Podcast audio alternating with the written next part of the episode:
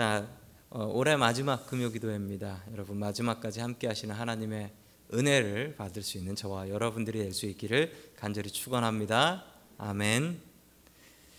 자, 다니엘은 기도의 사람으로 유명합니다. 아, 그에겐 특별한 기도의 습관이 있었고 우리가 다니엘을 통하여서 이 기도의 습관을 좀 배워야 할 것 같습니다.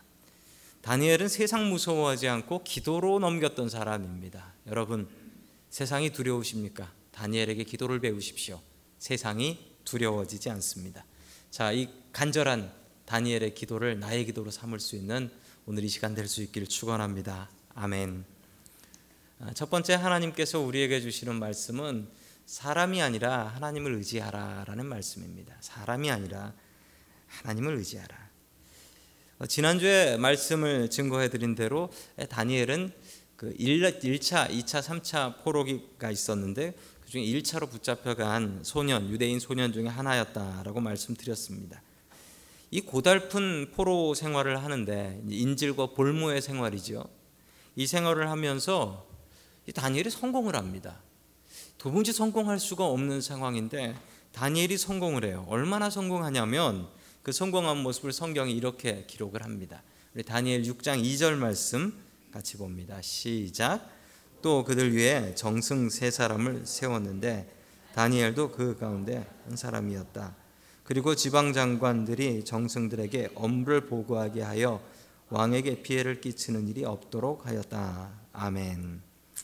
자, 정승 세 사람을 세웠는데 그 중에 한 사람이었다. 그게 다니엘이었다라고 이야기하죠. 여러분 그러면은 이 나라에서 왕이 있고요. 왕 밑에 정승이 셋이 있는 거예요. 그 중에 다니엘이 포함된 거죠. 그러니까 왕은 뭐 태어날 때부터 왕인 거니까 그 사람은 어쩔 수 없고 그러면 왕이 아닌 사람으로 성공하고 출세하는 건 정승이 끝이란 말이죠. 근데 이 세 정승 중에 하나가 다니엘이었다라고 하는 것은 정말 놀라운 일입니다. 다니엘이 성공을 한 거예요. 그 밑에 지방 장관들이 있었는데 지방 장관이 120 지방 장관이 있었다라고 합니다. 그러면 여러분 계산이 되시나요? 그 1인당 몇 지역? 제가 너무 어려운 네. 120이니까 3, 4, 40. 40 지역씩을 한 정승이 아, 한 정승이 다, 다 담당하게 되는 거였죠. 자, 이 바벨론이 멸망을 했습니다. 이 사이에 바벨론이 멸망. 처음에 다니엘 1장은 바벨론으로 시작하는데 그 바벨론이라는 나라가 지금 6장에서 메데라는 나라로 바뀝니다. 메데.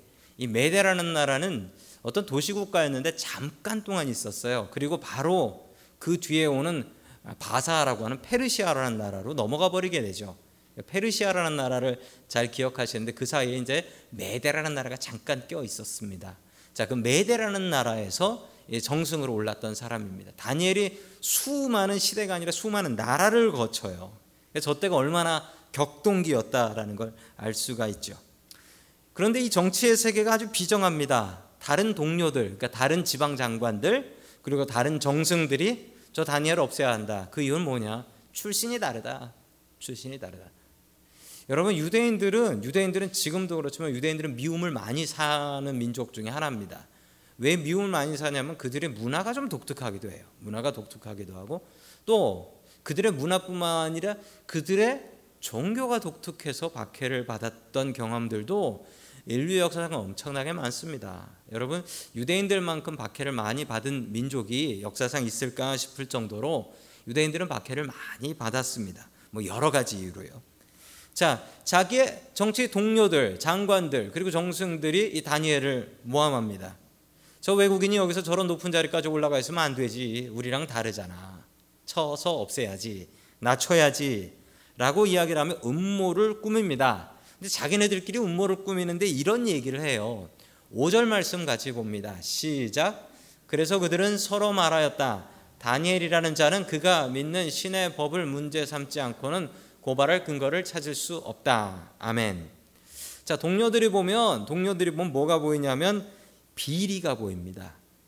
비리가 보여요. 동료 같은 직업을 가진 사람이 보면 아 무슨 나쁜 짓을 하고 있구나 이게 보입니다. 이게 보여요. 목사는 목사를 판단할 수가 있어요. 왜냐하면 뭔가 좀 보이거든요. 여러분 중요한 건 이 다니엘, 다니엘을 다른 동료들이 모함하기 시작했는데 여러분 그 모함하는 근거가 무엇이었다라고 합니까? 그가 믿는 신의 법, 하나님 믿는 그 신앙 말고는 고발할 근거가 없다라는 거예요. 여러분 다니엘이 얼마나 깨끗했는지를 알 수 있습니다. 엄청나게 깨끗했던 거예요. 이렇게 깨끗하지 않으면 성공할 수 있다 없다? 없다. 왜냐하면 외국인이니까 포로로 잡혀온 사람이니까 주위 사람들이 자기 편을 들기보다는 자기를 잡아 끌어내리려고 할 테니까 걸릴만한 일을 하면 안 된다. 그렇게 정직하게 하고도 그 자리까지 올라간 거예요. 얼마나 대단해요. 이걸 왕이 압니다. 왕이 알아요. 그래서 왕이 다니엘을 정말 귀하게 여겨요. 왜냐하면 다른 신하들은 비리가 있는데 이 다니엘은 비리 자체가 없기 때문에. 그래서 이 동료들이 고발할 근거를 찾는데 그게 뭐냐면 하나님 저 사람 종교의 문제가 있어 라는 것으로 걸고 넘어가게 되는 거지요. 그래서 이런 법을 만들어서 왕한테 내세웁니다. 우리 7절 말씀 봅니다. 시작. 그 법은 앞으로 30일 동안에 임금님 말고 다른 신이나 사람에게 무엇을 강구하는 사람은 누구든지 사자굴에 집어넣기로 한다는 것입니다. 아멘. 자, 이렇게 왕한테 가서 왕이시여 이제부터 30일 동안은 특별한 기간으로 해서 당신을 신으로 당신을 신으로 당신 외에 다른 신에게 숭배하는 사람은 모두 다 사자굴에 집어넣는 거로. 여러분 이 사자굴에 집어넣으면 사자를 그때까지 안 먹이겠죠? 30일쯤 되면 사자가 무척 배가 고플 겁니다. 자, 그때 저 안에다 집어넣는다라는 것이죠. 다니엘을 모함하는 음모가 뭐였냐면 30일 동안 하나님 외에 다른 신을 숭배하는 사람이 있다면 기도하는 사람이 있다면 죽인다라는 법이었습니다. 여러분 속으로 생각하시기에 아 저 사람들 바보 아닌가? 다른 신을 숭배한다 할지라도 30일 동안 안 하면 되는 거 아니야. 여러분 그런데 이 다른 나쁜 정승들과 지방 장관들이 너무 잘하는 게 하나 있었습니다. 우리는 속으로 생각하게 30일? 그럼 30일 기도 안 하면 되지. 그런데 여러분 다니엘은 그렇지 않았습니다. 그리고 다른 정승들과 지방 장관들은 분명히 알고 있었습니다. 30일이면 저거 다니엘 딱 걸린다. 30일은 다니엘은 절대로 30일 동안 기도 안 하고 못 사는 사람이다. 이걸 누가 알았습니까? 그의 적들이 알았습니다. 얼마나 기도의 사람이었으면 얼마나 규칙적으로 기도를 했으면 다니엘의 집무실에 가서 다니엘 어디 갔냐? 정승 어디 갔냐라고 하면 기도하러 가셨는데요. 그분 기도하는 시간인데요. 이걸 너무나 잘 알고 있었다라는 겁니다. 즉, 기도는 그의 습관이자 생활이었기 때문에 여러분 다니엘은 이것을 쉴 수가 없었습니다. 여러분 다니엘은 이런 어려움을 당할 때 그가 어떤 도움을 찾았습니까? 여러분 같으면 어떤 도움을 찾겠습니까? 그래서 30일 동안 기도 안 하면 되는 거고 나를 모함하는 사람들한테 가서 우리 잘해 봅시다. 악수하고 다니면 되는 건가요? 여러분 그렇게 해결하시려고 하시는 분도 계실지 모릅니다. 그러나 다니엘은 딱 하나의 방법을 찾습니다. 딱 하나의 방법은 그냥 하나님께 찾아가는 겁니다. 하나님, 이거 어떻게 해야 됩니까? 여러분 순서가 바뀌면 큰일 납니다. 여러분 우리가 문제를 당할 때 이 문제 어떻게 풀어야 되지라고 고민하면서 사람들을 찾아다닙니다. 도와줄 사람들에게 도움을 청합니다. 그리고 정말 내가 기대치 않았던 사람을 만나면 하나님, 하나님께서 이 사람을 만나게 하셨군요. 하나님, 저 사람의 마음을 움직여 주십시오. 이렇게 기도를 합니다. 여러분 그런데 지나놓고 보면 그 사람은 하나님께서 보내신 사람이 아니었습니다. 여러분 순서를 바꿔야 됩니다. 나에게 문제거리가 생기면 도움을 사람들에게 청하고 그 사람들을 도와주십시오라고 기도하는 게 아니라 먼저 하나님께 나가서 하나님 나 어떻게 해야 됩니까? 사람을 보내주시고 도움을 보내주십시오. 그러고 만나야 되는 거예요. 여러분 다니엘의 방법이 맞습니다. 다니엘은 왕에게 찾아가서 왕이시여 이거 음모입니다. 이거 넘어가시면 안 됩니다. 이러지 않았어요. 자기 적들에게 가서 적들을 바꿔보려고 하지도 않았습니다. 어떻게 했습니까? 오직 하나님께 먼저 무릎을 꿇었습니다. 여러분, 기도는 하나님을 가장 먼저 의지하는 것입니다. 여러분, 우리가 무슨 일이든지 하긴 해야 됩니다. 그렇지만 정말 중요한 것은 하나님, 그 길을 하나님께서 인도해 주십시오. 그렇게 기도하는 여러분 다니엘은 기도의 사람이었습니다. 여러분 다니엘처럼 사람에게 도움을 청하고 사람을 의지하기보다는 그러기에 먼저 하나님을 의지하고 하나님께 답을 찾는 저와 여러분들이 될 수 있기를 주님의 이름으로 간절히 축원합니다. 아멘. 두 번째 하나님께서 우리에게 주시는 말씀은 기도의 습관을 가지라라는 말씀입니다. 기도의 습관을 가지라. 여러분 사람이 습관을 만들지요. 여러분 만들고 싶은 습관이 있습니까? 난 저 습관 좀 들이고 싶은데. 여러분 그런데 사람이 습관을 만든다기보다는요. 오히려 반대의 말이 더 맞는 것 같습니다. 습관이 사람을 만든다. 이 말이 더 맞는 것 같아요. 이런 말이 있습니다. 사람은 습관의 덩어리다. 사람은 습관의 덩어리다. 그 사람을 그 사람의 특징이 뭐냐면 그 사람한테는 그런 습관이 나온다. 그 사람 옆에 가면 그런 습관이 있다. 그 습관을 느끼는 거지 그 사람을 느끼는 게 아니라는 거예요. 여러분 맞는 얘기입니까? 맞는 얘기 같습니다. 사람들마다 습관이 있어. 말하는 습관이 있어서 그 말 습관을 들으면서 아, 저 사람이구나. 예, 잠자는 습관이 있어서 잠자는 습관을 보고 아 저 사람이구나. 일하는 습관을 보면서 저 사람이구나. 여러분들도 저의 습관을 통해서 저를 느끼시죠. 아, 첫 번째 두 번째 세 번째 주시는 말씀. 뭐 이런 습관을 통해서 아마 저를 느끼실 거예요. 여러분 잘 되는 가게는 잘 되는 습관이 있다라는 건 아십니까? 망할 가게는 망하는 습관이 있어서 가보면 아 이 가게 망하겠다 야 이렇게 해가지고 어떻게 되냐 이런 가게 있습니다 여러분 예수님도 습관의 사람이셨습니다. 여러분 예수님이 왜 예수님이셨습니까? 예수님이 낮에는 사람 만나고 전도하셨습니다. 그리고 식사하시고 사람들과 만나셨어요. 여러분 그런데 밤이 되면 어떻게 하셨습니까? 해가 지면 예수님께서는 변함없이 기도하러 가셨습니다. 기도하러 가셨어요. 밤이 맞도록 기도하시다가 해가 뜨면 내려오셨습니다. 그리고서 배 타고 가실 때 주무시곤 했어요. 너무 졸리니까. 배 타고 가면 꼭 주무셨어요. 너무 졸려가지고. 여러분 예수님의 습관은 뭐였습니까? 기도하는 습관이 있었다.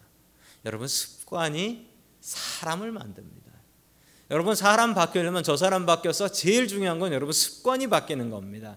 나의 나쁜 습관이 좋은 습관으로 바뀌는 거예요. 우리 다 함께 하나님의 말씀 같이 보겠습니다. 다니엘 6장 10절입니다. 시작. 다니엘은 왕의 금령 문서에 도장을 찍은 것을 알고도 자기 집으로 돌아가서 다락방으로 올라갔다. 그 다락방은 예루살렘 쪽으로 창문이 나 있었다. 그는 늘 하듯이 아, 계속해서 읽습니다. 그는 늘 하듯이 하루에 세 번씩 그 하나님께 무릎을 꿇고 기도하며 감사를 드렸다. 아멘. 자, 30일만 기도를 안 하면 되는데 이 다니엘이 이거를 못 참습니다. 왜 못 참지요? 습관이니까 못 참지요. 여러분 발 떠는 습관 가진 사람한테 너 30일 동안 그거 참아봐라라고 하면 참을 수 있을까요? 참을 수 있는 사람이 있어요. 근데 그 사람은 그건 습관은 아니에요. 습관이 된 사람은 그걸 참을 수가 없어요.